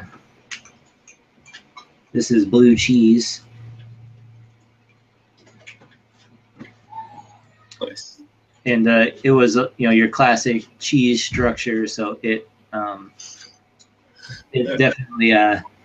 There's a there's another topic we could talk about. What's that? Oh, the yeah, that's true. Debacle. Oh yeah, now I, maybe I don't know. We that. Uh, okay, so there's a company. There's a company out there called Big Buddha Seeds, and uh, this guy has attempted to copyright um, uh, the phrase cheese in regards to cannabis trademarks and copyright. So he's sending out these illegal takedown notices that have no. First off, in U.S. court, copyright law and trademark law are federal. There is no state level for either of those. And since cannabis is still federally illegal, you can't put a trademark on something that's federally illegal. You can't trademark cocaine. You know, I can't trademark um, ec- ecstasy. You know, it's illegal uh, on a federal level. So first off, anyone who sent one in the U.S. that's an illegal notice. Like you're not allowed to send false legal notices, especially cease and desists. That's actually a crime in a lot of states. Um, and then he's doing the same thing over in Europe. Again, in Europe, you have to back it up with a genetic lineage and prove that you developed the strain. Cheese has been around for at least 12 years that I have been around, and I'm sure it's been longer than that because I haven't been around the block anywhere near as long as you know a lot of the people that are two or three times my age. So Right. for this guy to come out of nowhere and try and claim that he owns the right to cheese and cheese genetics is just total bullshit. And he has no legal standing for it. Neither is it any kind of defensible in court. So for him to have to go out and make these claims and send these illegal takedown notices is just ridiculous. Plus, it's in the name. It's called UK cheese, and the dude Yeah. is not from the UK. You know what I mean? Exactly. The guy that originally developed it um, was based out of the UK, um, just like you were saying. So, and the Big Buddha cheese uh, or Big Buddha seeds, I think, is based out of the Netherlands, if memory serves me right. Someone can can double check me on that, but um, I know that uh, um, you know they're just that's a huge controversy because. Um, it's bad enough when you have big pharma and all these other jackasses trying to patent and copyright individual terpenes and chemical compounds, which again is illegal because it's just in a plant. You, if it's all over the world, you can't. Now, if you can find a way to extract it, then yeah, you could do that. But um, um, you know, you can't just patent something just because it's in a plant like cannabidiol or THC. Like you can't do that. Um, Right. Which he's, you know, he's he's basically just trying to patent the name cheese is what it comes down to, and so well, obviously that's not what's actually in the plant. So I understand that it's a gray area, but at the same time, like, what are you thinking, man? Like, Yeah, seriously, no one's. You're gonna get such a giant target on your head, and no one's gonna buy anything from you just because you're basically going to war with the entire like uh, smaller grower market. What? Who the hell's gonna support you? Well, yeah, I mean that's the thing. Like you already look at IC Mag, the 420.com forums, the every group that we're that I've been in, the PFA group, the PFA tester group, the um, you know, just random bud porn Facebook groups that I'm a member of. Every one of them has had that dude's face on it that says, "Don't buy any of his shit." Yep. Really, just a super bad move. Like, Yeah, I've seen at least 80 posts, like just like you were saying, all over the internet with his face and the company logo saying, "Do not support this asshole," and it's just you couldn't find a like an active weed growers growers forum Yeah. anywhere that doesn't have this guy's face on it that says Sure. The fuck away, don't buy any of it. Sure. I don't know. I don't know how it's gonna end up. And the issue is is that he's already got it. He's already got the stuff. Like they've already You know, they granted it to him, which is well. First off, the fact that the patent off or a copyright office granted it to him was bullshit. But second off, like now he has to defend it in court, and the moment that he goes up against anybody else that has money, they're gonna school him. Right. And in between then he's gonna lose the business that he has because nobody wants nobody wants to buy from somebody that tried to steal even if just the name. it ain't yours, man. Don't take it. Yep. you know what I mean? Like I don't care if it is a smart idea to trademark it or you thought you were gonna make millions of dollars or whatever, like you're still a douchebag. Have you uh, have you seen? There's a guy, in, I think he's in Denver. I could be wrong on that part, but I know that the company, I think the company he owns is based in Denver, and they do isolated terpenes. I think it's Blue River extracts or something, but they're low enough in THCA to where they're technically federally shippable across state lines. Right. Um, although that's always questionable depending on the chemist. Well, but uh, there's no chemist sorting at the post office, so Yeah, I mean, you get a vial with a powder in it. you're asking trouble no matter what. I think. I mean, at least in the ass, like, you know, nobody wants eight week shipping times. You know what I mean? Like, even if you, it's going to get pulled and flagged because nobody's going to know the difference between Well, CBD oil and THC oil. Even even you and I couldn't tell the difference just Nope. looking at it without equipment. Yeah, or at least tying a little bit of it. Um, but um, I think I'm hoping that it'll start to be available like in dispos because I've heard some pretty awesome things about its medical applicability and um, the guy that invented it like invented the specific extraction method, but he, apparently he's been like pretty cool about. I guess there's he's not keeping a total monopoly on like he has the patents on him or whatever, but he's um, I I saw an interview with him and he seemed like he was pretty pretty cool about um, trying to like bring that production more into the market because it has a lot of its own medical values that are totally different than the the cannabinoids that we've all been studying for so long. You know, what was it? There was only like two of the um, two or three of the uh, uh, terpenes weren't even named until like super recently. Anyway, um, there was one named last year or whatever. There's like nine or something like that, right? Isn't there? I can't. I mean, there is. There's eight that there's eight that I've seen listed that can I think can be isolated or that they've managed to like isolate enough to figure out what they are.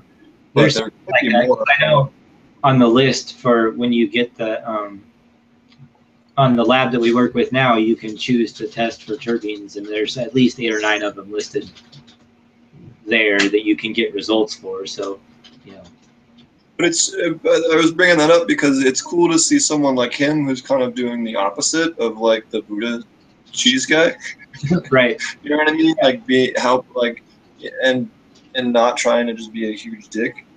Um, and it was just kind of it was funny to see both of those topics come up like one right after another this past couple weeks and and seeing how uh, you know all of a sudden seeing a lot about those terpenes all you know after having you know at least the isolated ones um, weren't available here up until super recent well have you read about the recent studies on the entourage effect also whether essentially it's the the effect of multiple both synergy of yeah, the synergy of the cannabinoids. Yeah, multiple cannabinoids working better together than separately. So, um, yeah, the concept is is that even CBD is better off delivered with THC. It's more effective in the stuff that CBD does, and vice versa. THC is more effective when CBD is present for the stuff that THC does. So, it's a uh, you know, and it the same thing. Basically, the more that are there, the better and that's kind of the same thing about the terpenes. So that's why you had a lot of different you had you had a lot of different old timers that have been preaching about that for a while. Like you know the Jack Herer, uh, you know he preached about terpene profiles, you know, for years and years now. So um, it's neat to see some of those older concepts that had been proven really in a number of, of uh, different areas. I know that guy did a, a whole lot. I've read a lot of different information about the stuff that he did with uh, you know genetics and um, how the Jack Herer strain sort of like was his culmination of of that and how many people have been in like saying that they haven't and don't and so it's really a um, an interesting strain story i guess if you want to read through one of them it's almost like chernobyl is a really interesting strain story where it's basically just a bag seed. Nobody really knows what the hell it is. Um, so it's just one of those things. Somebody decided to pop a seed and happened to turn out really well and didn't hermaphrodite and cut's been around ever since. So there's a there's a few different strain stories like that that are, are pretty cool. Who knows which ones are true and which ones aren't, but um, obviously the Jack Herer one is pretty well documented. The, yeah the guy has has a pretty pretty large amount of work that you can go through and check out if you really want to get into it. And I, I highly recommend it if that's the kind of thing you're interested in. He was probably, you know, again one of the real old timers that was preaching about terpene profiles way before it was cool, or named for that matter.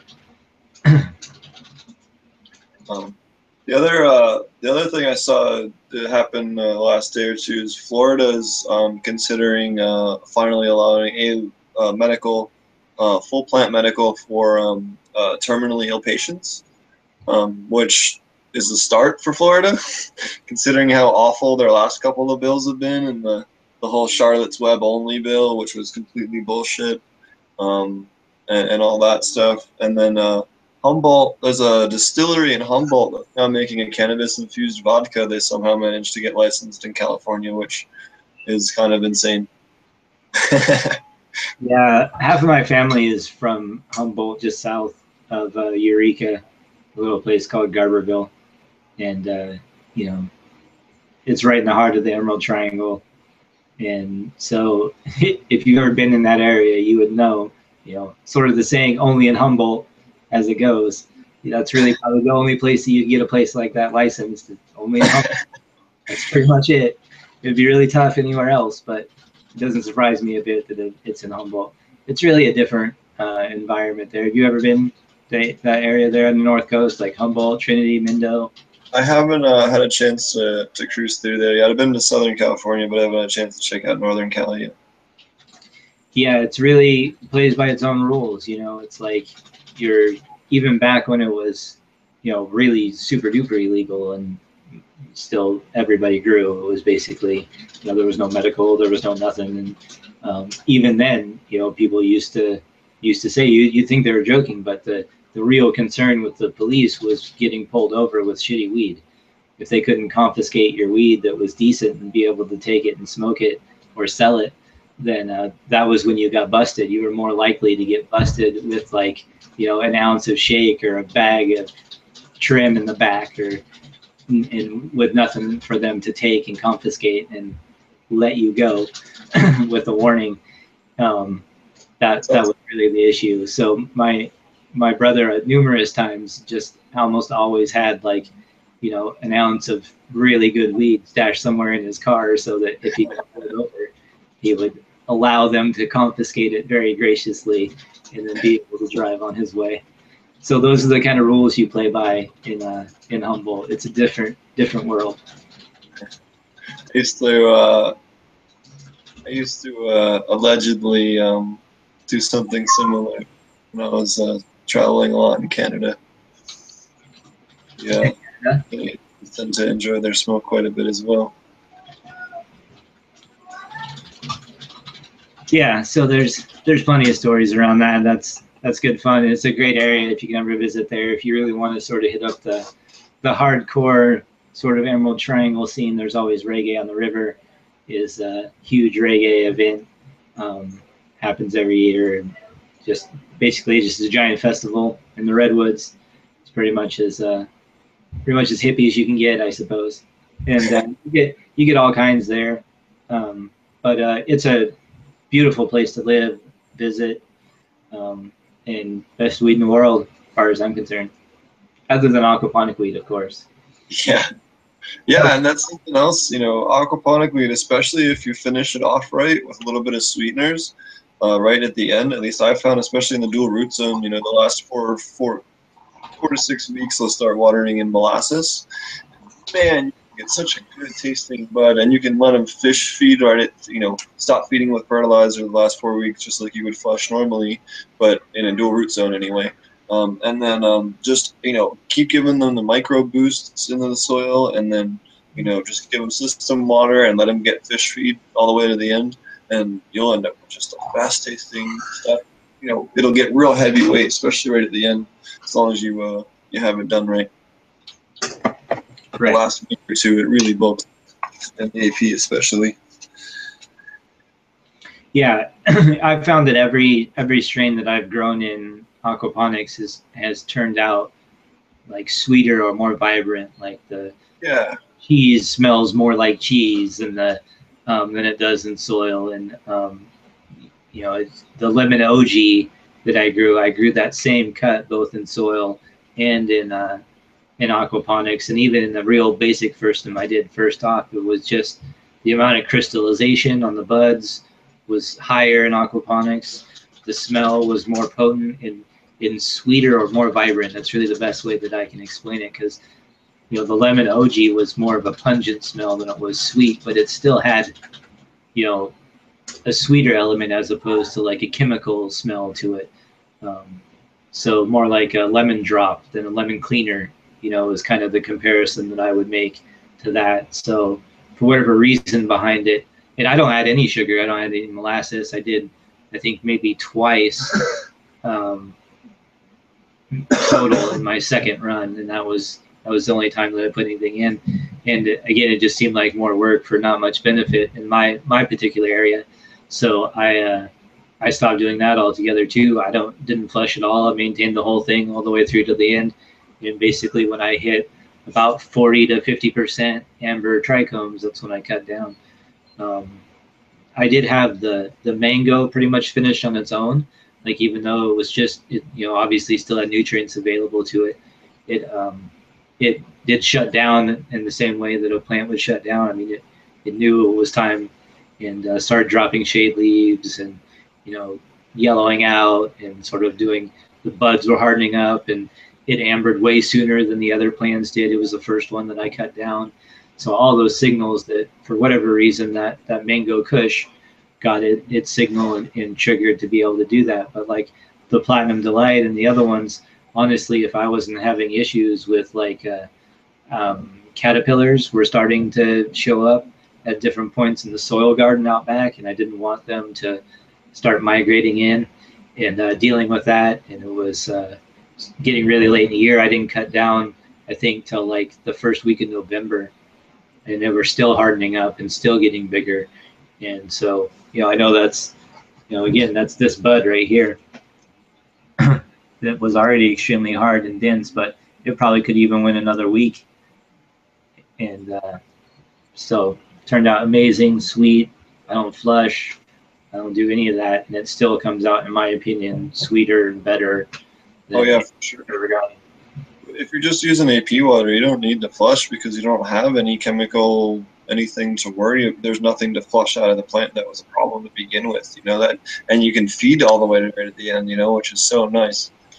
Right, and so, and then um, in my first grow, I had actually cut back on fish feed to try and help the nitrogen stay down lower in the system before I started doing the cover cropping. Uh, but now that I do the cover or companion cropping, whatever you want to call it, and I put the other greens in there, I don't even cut back on fish food. It's just all the same all the way through. And uh, that, that's what I did on that outdoor system and uh, what I'm doing indoors right now. And everything's going really well. So I've, I've been really happy with it. I try to I've had a couple different people that I know are trying it based after seeing, you know, grows like ours on there, which is really cool. When I get messages from some of those people out of the Facebook group and stuff, they send me pictures of their plants, and um, it's really neat to see. Uh, you know, like I think somebody posted one on the comment the other day. He had just a little one in the top of his fish yep. tank. And, uh, and, I love that stuff. That stuff is so awesome. And, and I know that he knows that it's going to outgrow that, you know. Oh, yeah, the aqua farm. There's a guy there was yeah. a guy that had his six. It was some guy in Colorado, and he had his six plants in the top of an aqua farm in like Rockwell. It was it was hysterical. so, uh, and so you know, it takes all kinds. Obviously, you get uh, you get people to understand that it's going to outgrow that system. And they're just experimenting with it, and that that's that's cool and awesome. And then sometimes you get the people that are like check out this super awesome system that I build. It's you know it's way awesome. You can learn from it, and you you know it's like a you know PVC with holes drilled in the top of it, and their plants are like this tall and buds all swaggy, and it's like oh yeah great. You know there's definitely that element to it, but the ones that are just like you know you. I'm glad that I had somebody that documented this and said, you know, like you can do it if you just do a couple of things um, you know, that just somebody that was saying positive things about growing it because I'm sure you ran into the same thing I did, which was cannabis yeah. growers. No way, don't do it. Aquaponics growers talking about cannabis. No way, don't do it. Both both were extremely whichever one you talk to were both extremely opposed to doing it, and so it probably set me back like uh, probably a solid year of not doing it just because people were so negative about it before you know I started getting uh, again it was the tomatoes for me personally like once I had a tomato that was like this big around, or I had a cherry tomato plant that had one fruit trellis that had like 32 tomatoes on it, I was like, come on, if I can if I can do that, obviously I can at least grow some decent weed for myself to smoke and not really have it cost me that much money. Um, so, yeah, and it's definitely done that for sure. Yeah, it's definitely a little bit cheaper too. You don't have to I know even I've fertilized a lot heavier than you do, and it's still costing me about 35% of what I was doing before when I was just doing soil or hydro in terms of nutrients. So, yeah, I think my I calculated my outdoor grow cost me about 20 bucks. So basically, that's just for fish food and power for the pump and uh, power for the aerator and uh, you know the fish food for the entire grow and everything else was just waste from my house just fruit scraps banana peels apple cores all you use iron a little bit though right what's that use iron though, right? No, I don't. I use well water, so it has oh, a lot. So you're, okay. Well, that's, Yeah. that's cheating. That's not cheating, and it's actually the with a high ppm level in your tap water. Yeah, I don't else do it. I don't mess with. You know, you guys have it way harder. I understand, but you also have to understand too that it's literally the only positive thing that you get out of having hard water. Everything else about having hard water sucks, other than your garden. it ruins your plumbing. It, you know, like if you don't want it to ruin your plumbing, you have to put a really expensive water softener in. Like it, you know, like it ruins your appliances. Your fridge will last half as long if you've got like a little water dispenser in it. Um, you have to replace the filter twice as often. Um, your water heater will get calcified and blow up. It's like twice as fast, not literally blow up, but stop heating water, which is sort of what it's supposed to do.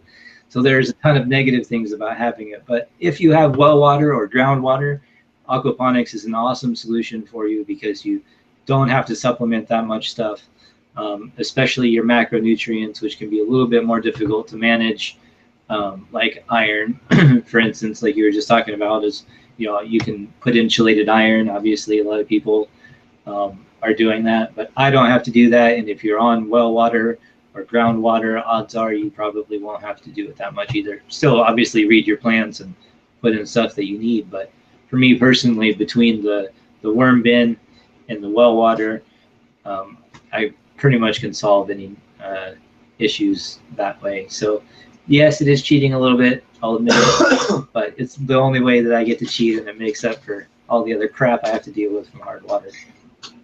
I have pretty hard water too, but uh, I end up having a dose, or I end up with a lot of calcium, but we don't have hardly. It's all granite. It's like dolomite rock Right. for aquifers. We don't have hardly any iron, but we have lots of. You know, I don't. I don't. I have really good calcium base. You know, and I'm halfway there with my calcium and my water, so that works. But um, Which is probably great for your pH buffer. Probably once you get it to where yeah, you're pretty stable. it's high in pH, so when I'm topping them off, you know, it works out real well for at least helping to maintain it. The issue is you don't always want to do that because, especially in flower, you're wanting to dose your pH up to add more calcium or add more potassium. At least in my the way that I use it. So, um, you know, it's not you don't always want total stability. Where you keep your pH at most of the time. Um, most of the time, I'm using potassium bicarbonate or uh, calcium carbonate. Um, once in a blue moon, I'll use potassium silica um, uh, if I need to, um, or yeah, that, that's the other one that I use. Um, and then um, that's mostly what I use for pH up. Is those three. Cool. Yeah, Yeah, mine's high in pH as well. It usually runs about eight out of the tap, so you know it's you know end up having to deal with that. And then I just use pH down um, and very like a cap full basically um, in the sump tank. Let it sort of take about 20 minutes for it to really get through the system. And then I test it again and usually at least 20, 30 minutes between dosing and get it down to where, where I want it to go. But like you were saying, if I just top off the tanks, I do that pretty regularly, like once every three to five days, then it'll just regulate itself.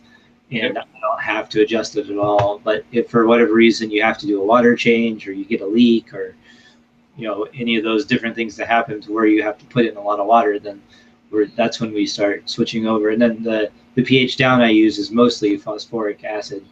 It's, um, uh, General Hydro, I think, is the one who makes it. Okay. right. And uh, if you look at on the back, it'll say most of the time. You know, I actually looked up the info on their website too, and it's like something like 90% phosphoric acid and a little bit of citric.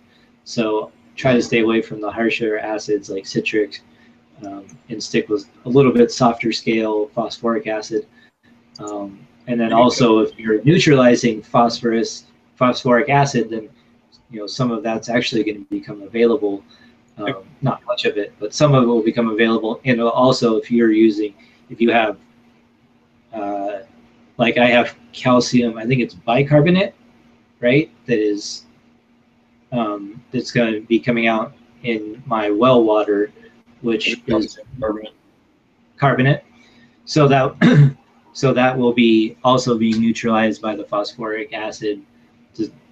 That's essentially what is taking out the pH buffer and those two neutralizing each other has a small amount of benefit to it as well. So if you're going to use pH down, I recommend phosphoric acid over any of the other ones.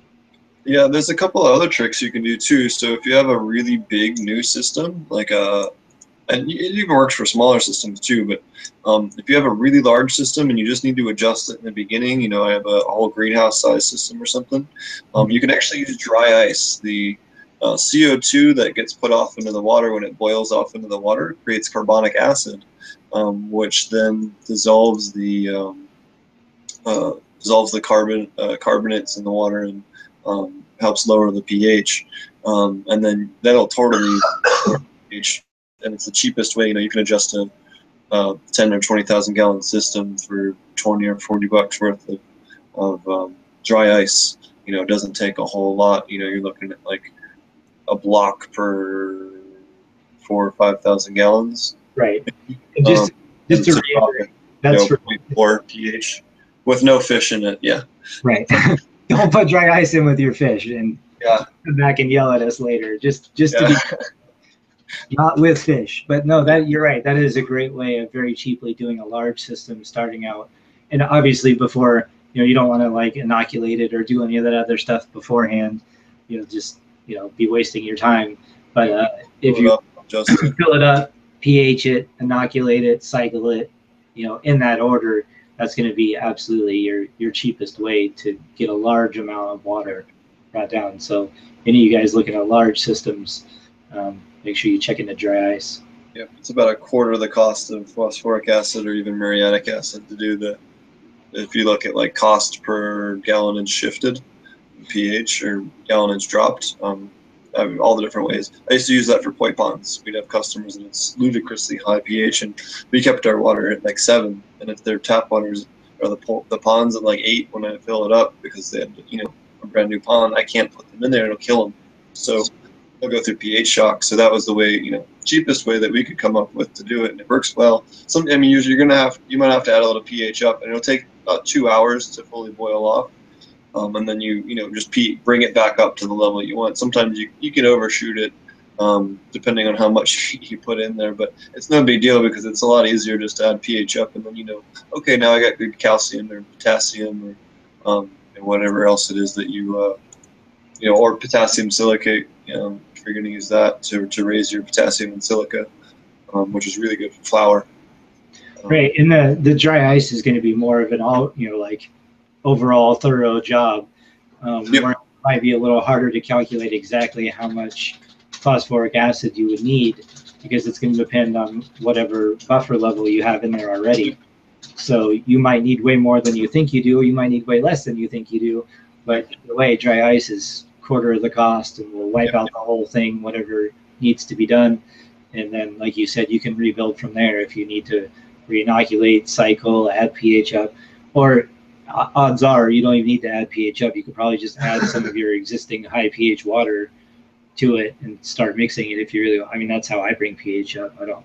I don't ever buy pH up or use any sort of pH up because I could probably bottle my water and sell it as pH up. It comes so high. so I don't ever I don't ever worry about that. But you um, again, large systems, dry ice is probably going to be your way to go. Even cost comparison is going to be tough to do because if your water has a large amount, a large pH buffer in it already, it's going to take even more than you think. It's got to take less than you think, and so you know just make sure you do your homework on that if you're going to use phosphoric acid or any acid really to do a large system. Sure, and if you're looking to check and see how much your pH buffer that you have is, um, you can actually go to your pet store and they'll actually have a little test kit called a KH test kit. Um, sometimes it'll say a KH and GH test kit, and that um, that's what you can use to test, and that'll give you your DKH or your dissolved carbonate hardness, and that'll help you a lot in figuring out how much um, of a buffer you have to overcome before you can actually shift your pH. Right. That's a great point. Um, you know, I probably don't test that stuff nearly as often as I should, but that's a great resource for people that, you know, that are just starting out or don't necessarily know that much about testing your own stuff. I know it can be a little intimidating, but it's it's very easy to do. And if you go down to your your pet shop, they'll definitely take the time to explain a lot of that stuff to you. And it's stuff they have to explain to anybody who has fish. Um, it really doesn't not specific to aquaponics.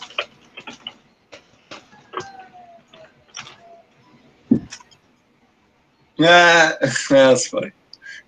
So, uh, yeah, yeah.